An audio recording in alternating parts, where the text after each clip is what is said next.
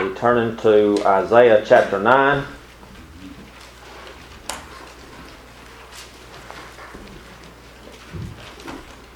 Everyone in here is allowed to answer this question other than Jason, because he may know these. Do any of the following names ring a bell? Mariusz Pudzianowski, Zydrunas Savickas, Magnus Ver Magnusson, Jon Pall Sigmarsson, Brian Shaw, and Bill Kazmaier. Those names ring a bell to you? Did they to you, Jason? No? Since the 1980s, those six guys have 20 World's Strongest Man titles under their belt. And so let me ask you if you were going to ever enter a strongman contest, would you ever enter a baby? You're like, well, no, dummy. Yet the helpless babe who lay to rest on Mary's lap was sleeping ain't any old baby. Amen? And he ain't any old strong man either.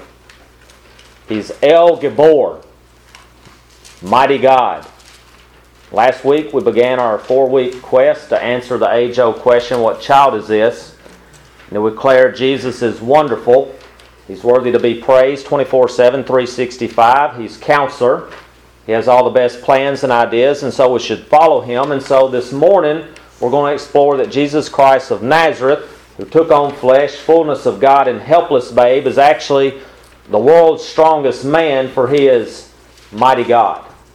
And I pray that we'll come to better appreciate He's mighty in His eternality, His birth, His life, His death, His resurrection, and His second coming. So stand with me to honor the reading of God's Word, Isaiah chapter 9.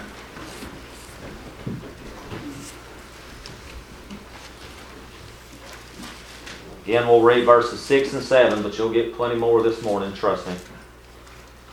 For to us a child is born, to us a son is given, and the government shall be upon his shoulder, and his name shall be called Wonderful Counselor, Mighty God, Everlasting Father, Prince of Peace.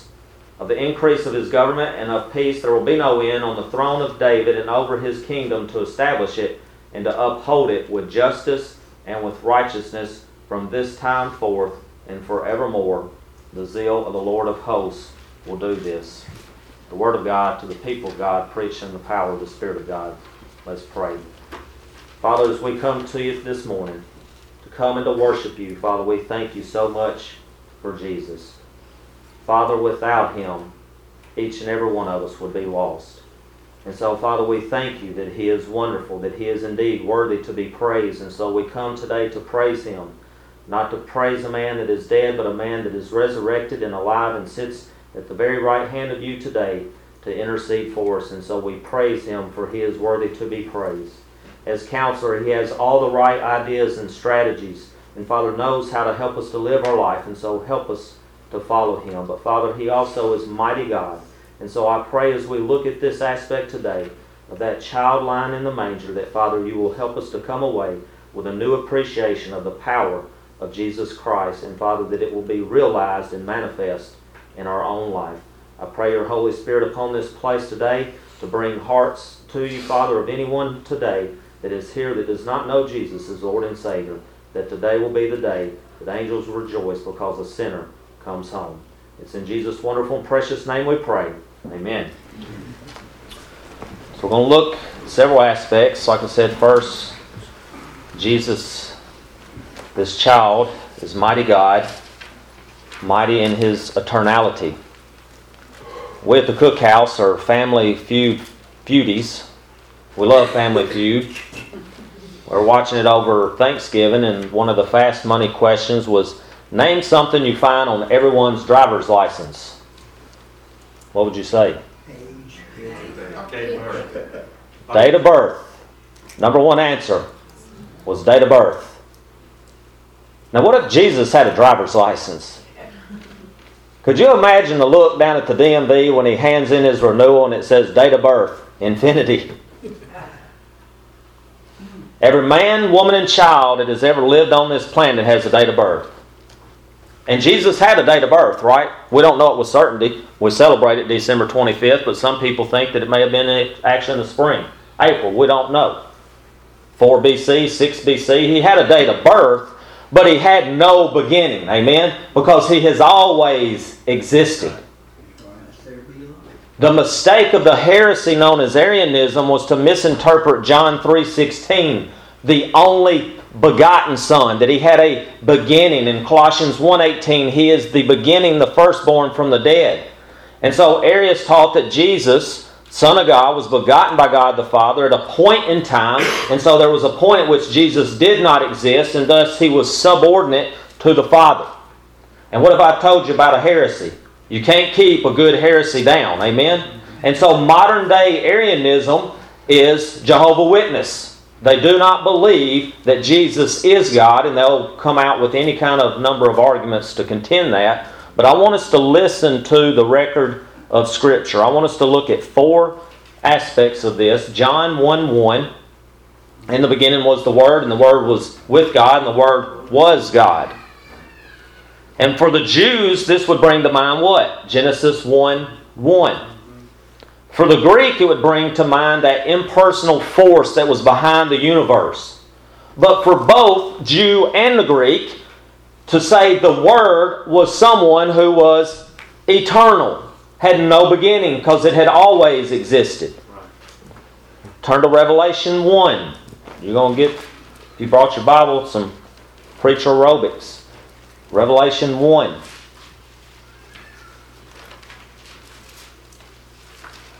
So the record of Scripture is Jesus is the Word. The second record of Scripture is that Jesus is the Alpha and the Omega. 1 8.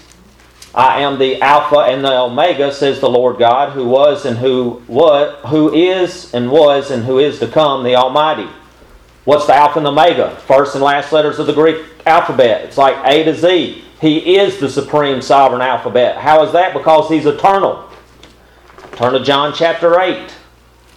So the Word, He's the Alpha and the Omega, and then He's the great I am. John 8, 57 and 58. The Jews said to him, Jesus, you are not yet 50 years old, and have you seen Abraham? Jesus said to them, Truly, truly, I say to you, before Abraham was, I am. Now, a sufficient response to them would have been this Before Abraham was, I was. But Jesus makes a more startling assertion. In fact, two things that really don't seem to make sense. He said, Before something happened in the past, Abraham was, something happened in the present, I am. And it wasn't a riddle, it wasn't nonsense, because the Jewish leaders quickly recognized what he was saying, because look at verse 59. Did they say, Oh, that was just a great sermon and a great statement you made there, Jesus? We just don't agree with it. But, you know, hey, okay. What did they do? They picked up stones to throw at him. Why? Because they knew exactly what he was doing. Back to Exodus 3:14, he was saying, I am God. I am eternal. I have always existed. And then flip to Matthew 12. So he is the Word, he's Alpha and Omega, he is the great I am. One other aspect to give you as far as his eternality Matthew 12.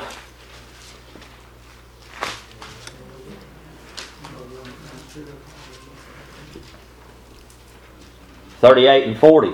Some of the scribes and Pharisees answered him, saying, Teacher, we wish to see a sign from you.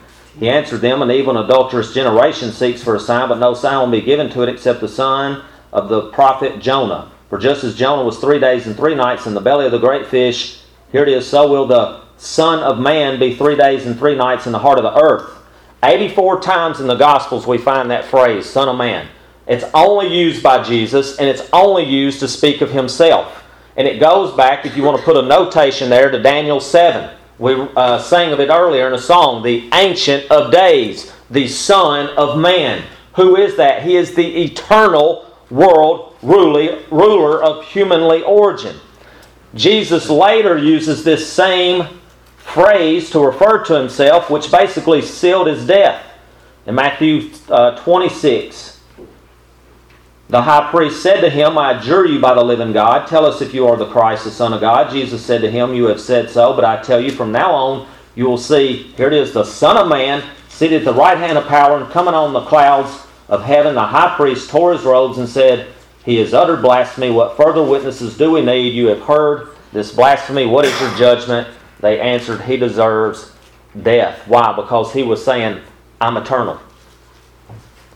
No person that has ever been on this planet is so mighty that they are infinite, that they are eternal, other than Jesus himself. Every other prophet who has been worshiped or believed to have brought divine revelation had a beginning. Muhammad had a beginning. Buddha had a beginning. Joseph Smith had a beginning. But only Jesus is what? The beginning. And you know what he's going to do? He's going to bring this world to its predicted consummation. You can take it to the bank. All right, second, what child is this? Mighty God. He's mighty in his birth. Let me ask you, what are some of your favorite Christmas hymns? Silent night. Silent Night? I think I heard we three kings. The manger. Oh, come all you faithful. Away in the manger. I, I told, I said earlier, all cool people are born in December. That's right. I was born in December. Mrs. C was born in December. You know what one of my favorite Christmas hymns is? Away in a manger. Listen to this. Away in a manger, no crib for a bed, the little Lord Jesus laid down his sweet head. The stars in the sky looked down where he lay. The little Lord Jesus asleep on the hay. The cattle are lowing, the baby awakes, but little Lord Jesus, no crying he makes. How sweet is that, right? Mm-hmm. Can I tell you something else that he won't do? He won't focus. He won't follow you past midline. He won't hold his head up. He won't babble or laugh. He won't smile or roll over or sit up or respond to his name or say a single word for at least six months, and he won't walk for at least 10 months. How is it that the creator of the universe is 100% dependent on the creature? The sustainer of the universe is 0% able to sustain his own life. How crazy is that? But be turning to Luke 2. To me, what is more crazy is that a child that seems so helpless actually, as he's laying there, no crying he makes yields unimaginable power. Now, I'm going to give you six ways you can write these down. One is he ordered events. He ordered events. Luke 2. In those days, a decree went out from Caesar Augustus that all the world should be registered or taxed. Well, who made that decree happen? God. Jesus. It was the first registration. All went to be registered, each to his own town. And Joseph also went up from Galilee, from the town of Nazareth to Judea, to the city of David, which is called Bethlehem, to be registered with Mary, his betrothed, who was with child. That helpless child still in the womb is ordering events, ordering the world events. He drew men. Look at Luke uh, 2, verse 8. In the same region, there were shepherds out in the field, keeping watch over their flock by night. An angel of the Lord appeared to them. The glory of the Lord shone around them, and they were filled with fear. The angel said to them, Fear not, for behold, I bring you good news of great joy that will be for all the people. For unto you is born this day in the city of David a Savior, who is Christ the Lord. And this will be a sign for you. You will find a baby wrapped in swaddling clothes and lying in a manger. And look at 15. When the angels went away, the shepherds said to one another, Let us go over to Bethlehem and see this thing that has happened, which the Lord has made known to us. And they went with haste and found Mary and Joseph and the baby lying in a manger. That baby lying in a manger was drawing men to himself. Flip back to Matthew 2. He frustrated kings. Do you remember Herod? What did he tell the wise men? Go find him. Why? Because I want to worship him. Knowing that he really wanted to what? Kill him. Verse 16 And Herod, when he saw that he had been tricked by the wise men, became furious, and he sent and killed all the male children in Bethlehem and all that region who were two years old or under, according to the time that he had ascertained from the wise men. How was it that they were told about that?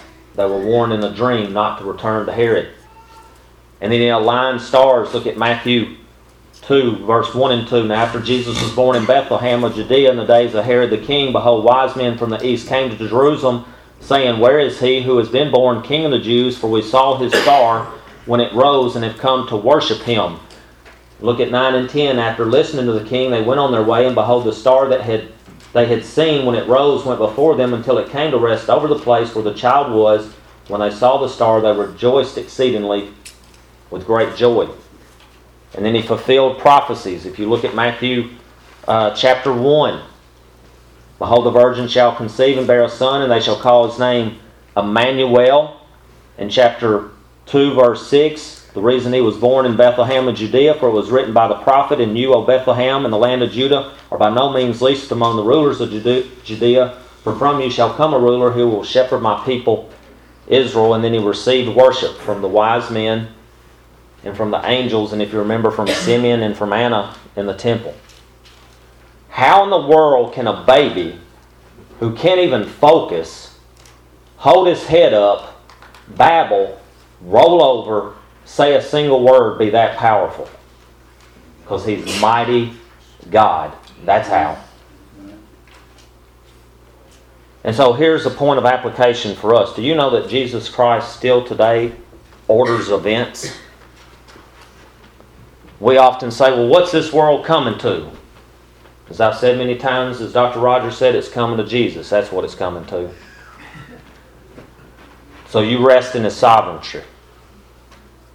He still today draws men to Himself if He would be lifted up. You know what our job is to do? To lift Him up. Are you sharing the gospel with folks? It's the power of God for salvation to everybody who believes. We should be sharing it. He still today frustrates kings. I don't care what happens in our country, my citizenship is not as an American. And there's many of us that need to get that through our thick head that yes, this is a glorious land to live in, but brothers and sisters, this is not our home. And he's going to frustrate kings and presidents and world rulers and this and that, but ultimately Jesus is the one sitting on the throne. And it's to him that I owe my allegiance. If this country ever tells me to stop preaching the Word of God, they'll have to throw me in jail. He aligns stars. We have movies that terrorize us. We have, uh, you know, uh, scientists saying, "Oh, the greatest thing's coming, and it's going to destroy the Earth, and this and that. Watch out for this asteroid and comet." Can I tell you, if you've read the last book, brothers and sisters, when it does get destroyed, we ain't here. We're out of here if you're a true Christian. Know God's Word. Don't let science and other stuff terrorize you. He still today fulfills prophecy. Do you believe He's coming back? How many of you believe He's coming back? Now, I don't want to embarrass you, but then if I asked you to leave your hand up, if you're living a way in which you're ready for Him to come back, how many of us would still have our hand up? He still today receives worship. Amen? Amen? Worship is not what we are doing in this one hour on Sunday morning. It is part of it. Worship is your lifestyle. Is worship to you one hour a day out of 168 in a week? Or is worship to you a lifestyle that is 24 7, 365? I said it before, I don't just go to the deer woods to shoot a deer. Vicky was talking about in the waiting room earlier. That's what I feel like I'm at, sitting in the deer woods sometime. I'm in the waiting room waiting for something to happen. But you know what I can do while I'm sitting there? I can pull up my phone and I can read a chapter of the Bible. I can sit there for an hour and I can pray. So is it a once a week event to you or a lifestyle? All right, next, what child is this? He's mighty in his life. How many of you like country music or at least admit it? I don't mean that kind. Oh, I mean real country music. Now, some of you are going to say 50s and 60s. I'm talking 80s old school country music. When I think of Jesus and the life he lived, you know what I think of? An old school 80s country song by Ricky Van Shelton. I am a simple man. You say you're having trouble figuring me. I don't believe I'm such a mystery. Baby, what you get is what you see. I am a simple man. I want a job and a piece of land, three squares my frying pan. Don't seem so hard for me to understand. I am a simple man. To me, that was Jesus. He was just a simple man, working a normal, simple job, no luxuries in life. I mean, he didn't even have a pillow to put his head on. And folks around him, that's how they saw him, just as a simple man. Why in Matthew 13 is it when he's doing these mighty works, what is it they say? Ain't this Mary's son? Joseph's son? Ain't this the carpenter? Aren't his brothers and his sisters here with us? How is he doing all of this stuff? Because he was light years away from a simple man. He was a life that put immense power on display. And so, just for your notation, you can look at Matthew 8 to 9, but basically, we have done this through Luke. I'll give you seven D's. He exhibited power over disease, he healed the centurion's servant, right? He had power over disaster. You remember, he calmed the storm. He had power over demons. The demoniac that no one even went nowhere close to, he exorcised the legion of demons from him. He had power over disciples. Jimmy uh, preached about where he sent out the 12. And he called the, uh, the disciples to him. He had power over death. Remember the widow's son at Nain that he raised, Jairus' daughter. Disability. Remember when we were in Luke 6 and he healed the man that had the withered hand, that was paralyzed. And then he exhibited power over depravity. Let me ask you, which of those seven drew the ire of the religious leaders?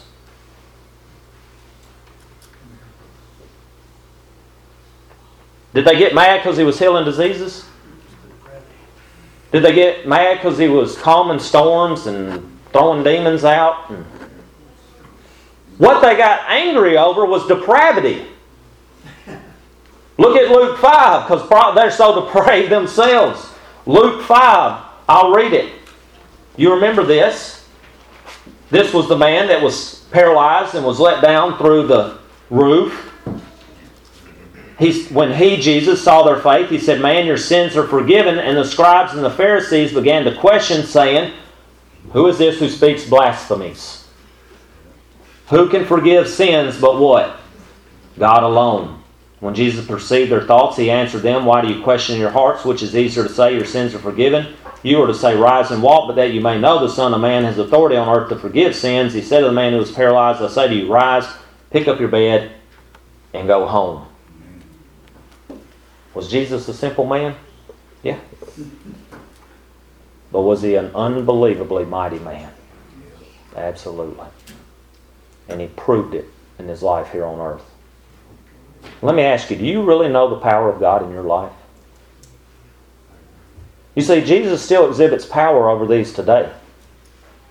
Let me ask you when you get sick, what's the first thing you do? Call the doctor, probably most of you. How many of you go to prayer? I told you the great theologian Will Rogers said the problem with our prayer is that we use it as a means of last resort. We exhaust everything else, so then we say, What? Well, I might as well pray. Well, I'm having trouble in my family. So what do we do? We try to figure it out on our own. We sing the Frank Sinatra song, I did it my own way in my life, and we mess it up, and then we finally got to pray. You get sick, and what do we do? Well, I better go to the doctor and try this and try that and try some snake oil and try some shark gut, and maybe that'll work. And we never even one time pray. He's the great physician. Let's go to him in prayer. Disaster. Are you worried about global warming, Dr. B? Well, I know the Bible teaches it because it says this place is going to burn up, but I ain't going to be here. Amen? Demons. Do you realize you're in a spiritual war every day you put your feet on the ground? Are you ready for it? And then, disciple, are you a fan or a follower? Death, do you fear it? Or has it lost its sting for you? And disability. He's going to heal you. If you're a Christian, He's going to heal you now or later. Amen? It might come through death, but He's going to heal you. Amen? And then depravity. Jesus saves, glory, hallelujah. That's the message of Christmas. You remember the Peanuts Christmas special? And what does she say? This is it. You want to sum it up? It's Luke 2:11. For unto us is born this day in the city of David a Savior. And the world is still mad, just like the religious leaders, when we tell them that Jesus saves and Jesus alone saves. All right, mighty in his death. Now, I've seen more dead folks over the last 20 years in my life than I care to remember, particularly in the last four years as medical examiner. I tallied up, I think I've seen some 250. You know what they all have in common? They ain't got a lick of strength in their body. I want you to think about the immense power that Jesus displayed when he was dead. Turn to Matthew 27. I'm gonna point out one here at Chris, or at, uh, we ought to point out at Easter that very rarely is pointed out. Seven things quickly. First, the tombs opened. Matthew 27, verse 52. The tombs were opened, and many bodies of the saints who had fallen asleep were raised, and coming out of the tombs after his resurrection, they went into the holy city and appeared to many. It wasn't just Jesus running around out of the tomb, it was many, many others. The earth shook. Look at verse 51 and the earth shook and the rocks were split. Matthew 15 33 tells us that the land went dark. Look at verse 51 and behold, the curtain of the temple was torn in two from top to bottom. It's been said that the temple veil was so thick that you could take many, many legions of horses and tie them to it and try to rip it from the bottom up, and they could not rip it. It was so thick. How in the world did Jesus in his death rip it from the top to the bottom? Because he's mighty God. And it was symbolic of what had happened. And it's symbolic of why I'm not Catholic. Because I don't need a priest, I have one. And he tore the temple veil and said, I can go into the Holy of Holies anytime I want to. Glory, hallelujah. You got a 24 7, 365 cell phone with no static interference and no drop calls to the throne room of heaven. And the soldier confessed. Look at verse 54. When the centurion and those who were with him, keeping watch over Jesus, saw the earthquake and what took place, they were filled with awe and said, What? Truly, this was the Son of God.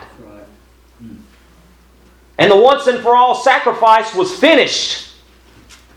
We don't have to keep bringing in cows and goats and bulls and lambs and all of that and sacrifice them. As I've said before, praise God, because my whole backyard would have to be lambs from all the sin. Where I mess up, I'd have to be sacrificing one every hour, wouldn't you? Thank you, Jesus. You offered the once for all sacrifice, and it is finished, and we don't have to do that anymore. Amen? And then prophecies were fulfilled in John chapter 19. Read that quickly in verse 36. You know, not one of Jesus' bones was broken. Why? So Scripture would be fulfilled. And why did they pierce him? So the Scripture would be fulfilled. They will look on him in whom they have pierced. Think about it. If we were to name the top 10, top 25, top 100 most powerful men of all time that had ever lived on this planet, how many could say that in their death they wielded that amount of power? None. You know why? Because that child lying in the manger is mighty God. And he still today wields tremendous power over death. If you're a child of God, we can cry out, Oh, death, where is your victory? Oh, death, where is your sting? Even if Buffy Cook dies, I, I wrote it down in here. I looked at this earlier when we were in Sunday school, coach. D.L. Moody, when you had said that about D.L. Moody, he said, Someday you'll read in the paper D.L. Moody of East Northfield has died. Don't you believe a word of it. At that moment, I shall be more alive than I am now. Amen. Hallelujah. Mary Jane Goodman is more alive now today than she ever was when she walked on this earth. So is George Penner. I know he would have loved to have been at that ball game Thursday night, but glory, hallelujah, he's more alive than he ever was in his life on this earth. Same thing with already knew. He preached and preached and preached about Jesus, and he believed it in his heart, and he believed it in his heart, even though people told him was a fool. Well, he's more alive today now than those fools that are laying down in Hades. then finally, he's our second to last, he's mighty in his resurrection. Earlier, I asked you about your favorite Christmas hymns. You know, one of my favorite verses. It's been since the early days of my Christianity. Acts 17 6. These men who have turned the world upside down have come here also. That's the kind of faith I want.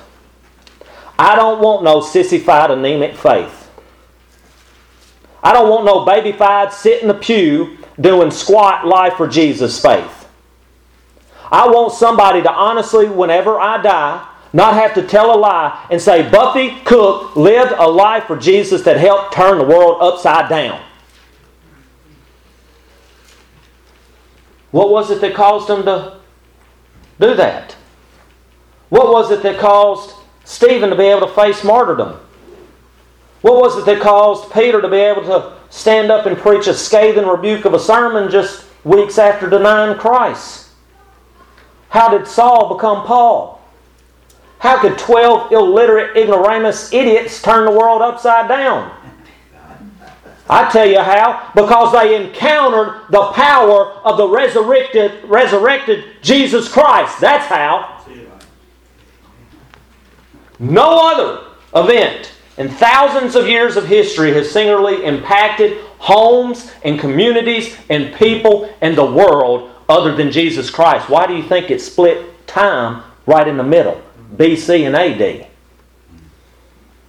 Can I tell you that the empires of Babylon and Greece and Rome and the kingdoms of Marxism and humanism is never going to be able to do what Jesus Christ can do in the heart of a man.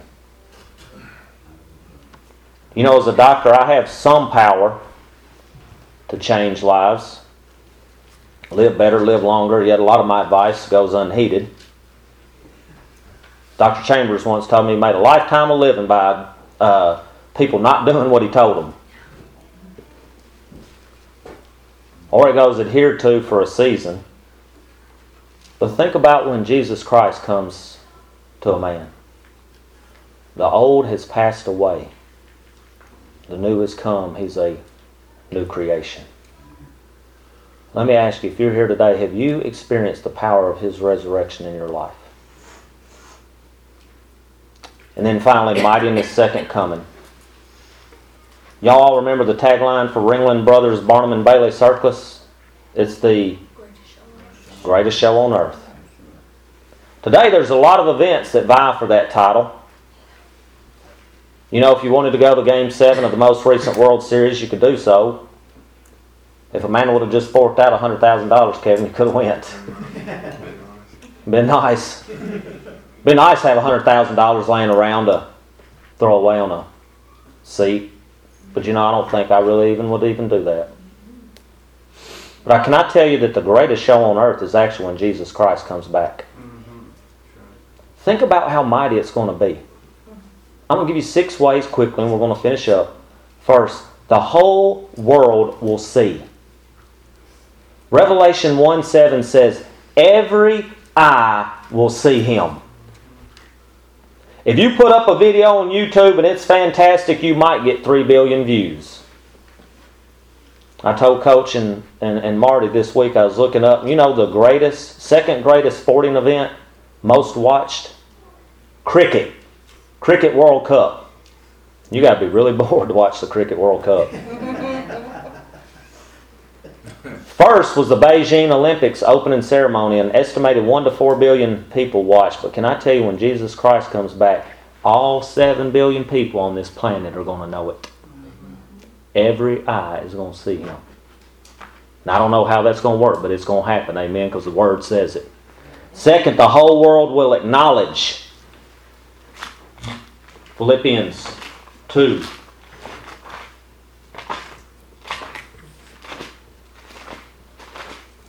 No, I'll go right on past Ephesians and we'll go to Philippians. At the name of Jesus, every knee will bow in, in heaven, on earth, and under the earth, and every tongue confess that Jesus Christ is Lord to the glory of God the Father. You know, if you put 10 doctors in a room, you know how many medical opinions you're going to get? At least 15.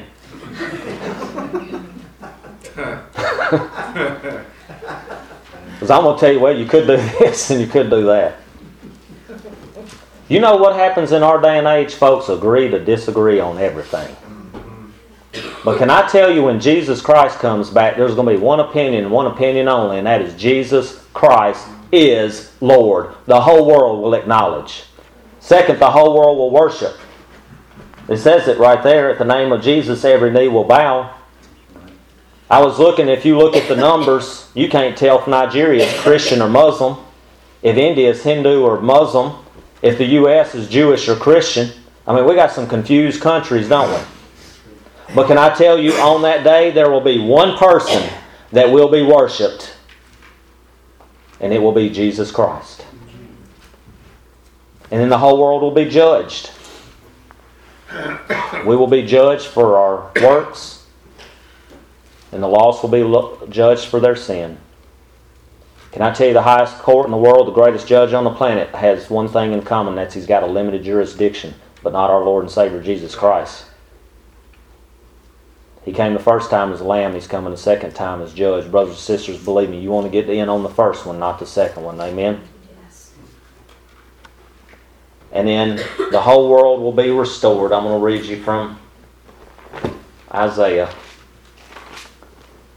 11. It says, There shall come forth a shoot from the stump of Jesse, and a branch from its roots shall bear fruit.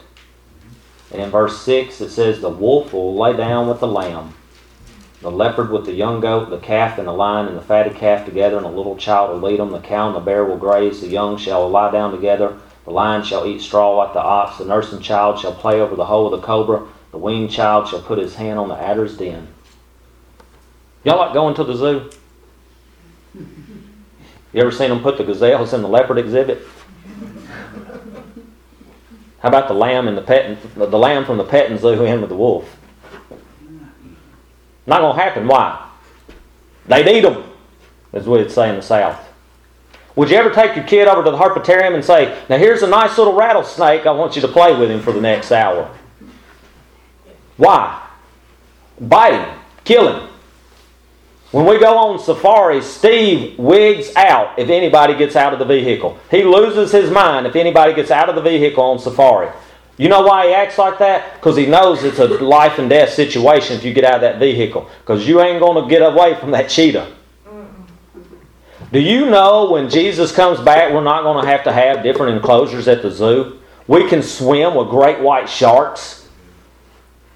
Is that not mind blowing? We'll handle snakes, just not in church. You can pet a leopard. How insane is that going to be? And last thing, the whole world will be lit. Revelation 21. After the new heaven and the new earth has come, we read this. And I saw no temple in the city, for its temple is the Lord God, the Almighty, and the Lamb. And the city has no need of sun or moon to shine on it, for the glory of God gives its light. You know what its lamp is? The Lamb. Could you imagine if there was no sun? You know what we would do? Stammer around in darkness. But actually, we wouldn't do that because you know what we would do? We would die instantly of hypothermia. On that day, we're not even going to need a sun, moon, lamps, lights, because Jesus is going to light the whole place up. Because He is the light of the world. Amen. What a Savior, what a child. And so, in closing, a Sunday school teacher was asking her students some questions. She had done a lesson, a series of lessons on God's omnipotence or God being all powerful, and she asked them, she said, Is there anything God can't do? Well, they all were silent for a little bit, and one little boy finally held up his hand. She's at this, you know, kind of disappointed because she had told him, you know, God's all powerful. And he's, little Johnny's missed the point of the lesson. She said, Well, little Johnny, what is it you think God can't do? He said, He can't please everybody.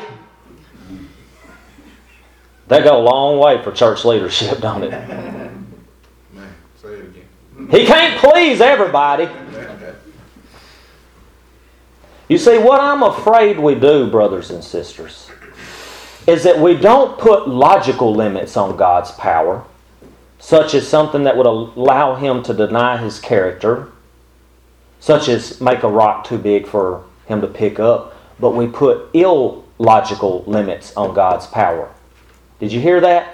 What we do is we don't put logical limits on God's power, we put illogical limits on God's power. We sing about how powerful He is in songs, we hear of it in sermons, we taste of it and see of it through our personal or other testimony, yet it's not really made manifest in our lives. And so, what we do is we live in fear, even though the scriptures say that we've been given a spirit of power, not of fear. We live in bondage, even though Christ has set us free. We live in guilt, even though Romans 8 1 says there is no condemnation for us. And we live in defeat, even though the Word says that we are overcomers. And here's the thing my real fear is it's not so much you as it's me. I've seen a meme that said, I want to be so full of Christ if a mosquito bites me, it flies away singing there's power in the blood. Do you really honestly want that in your life? I want it in mine. We have the full assurance of Scripture. Now, to him who is able to do far more abundantly than we would ever think or ask, for his power works in us. Brothers and sisters, the wonderful counselor, he's worthy to be praised 24 7, 365. His wonderful counselor, he's got the best ideas and strategies, so let's follow him. And as El Gibbor, mighty God, he's omnipotent, he now lives in us, so let's actually live it. Amen? Let's pray. Father, we thank you for this day. We thank you for this time to come and gather and to worship you. Father, I just thank you, Father, as we come to this time of invitation, that you're going to give us time to respond to the invitation of eternal life through Christ Jesus. Father, I pray for any other man or woman or child here today that needs to make a decision for you. That, Father, that you will just speak to them now through the power of your Holy Spirit to make that decision that they need to make for you.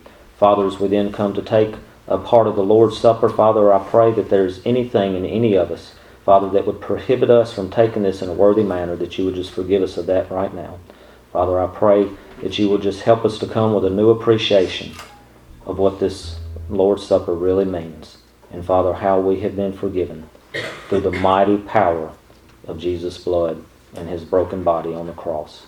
We thank you for Jesus. We thank you for everything you do for us. I ask that you would forgive us in the many ways we have failed you. For it's in Jesus' wonderful and powerful name we pray. Amen. Earlier I mentioned there's power in the blood. You know why we can sing of it? Because we've read of it. Listen to what Romans 5 says. But God shows his love for us, and while we were still sinners, Christ died for us. We all know that verse. Since, therefore, we now have been justified, how? By his blood. Man, there's power in his blood to forgive sinners. Do you know what Israel had to do, though, to be saved? Remember the plagues? Did he say, well, you just put trust in that if, you know, I'm going to save you because of the lamb's blood? They had to apply the blood to the doorpost of their own life. Amen? And so you got to apply the blood of Jesus to the doorpost of your own life. Have you ever in your life, can you think back, there was a time in which you received Him as Lord and Savior in your life, and it is clear and apparent, not only to you, but everyone else around you, that you are living a life that is repentant, that reflects the power of that blood. If not, then, brothers and sisters, my fear for you is that you're lost today and you're fooling yourself. And so, if you never have really made that decision for Christ to put the blood of Him on the doorpost of your life, let today be that day as we stand and sing. So I'll stand, turn to page 456.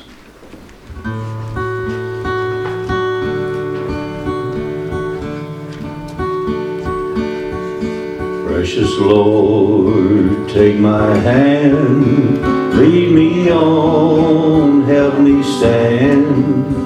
I'm tired, I'm weak, I'm worn.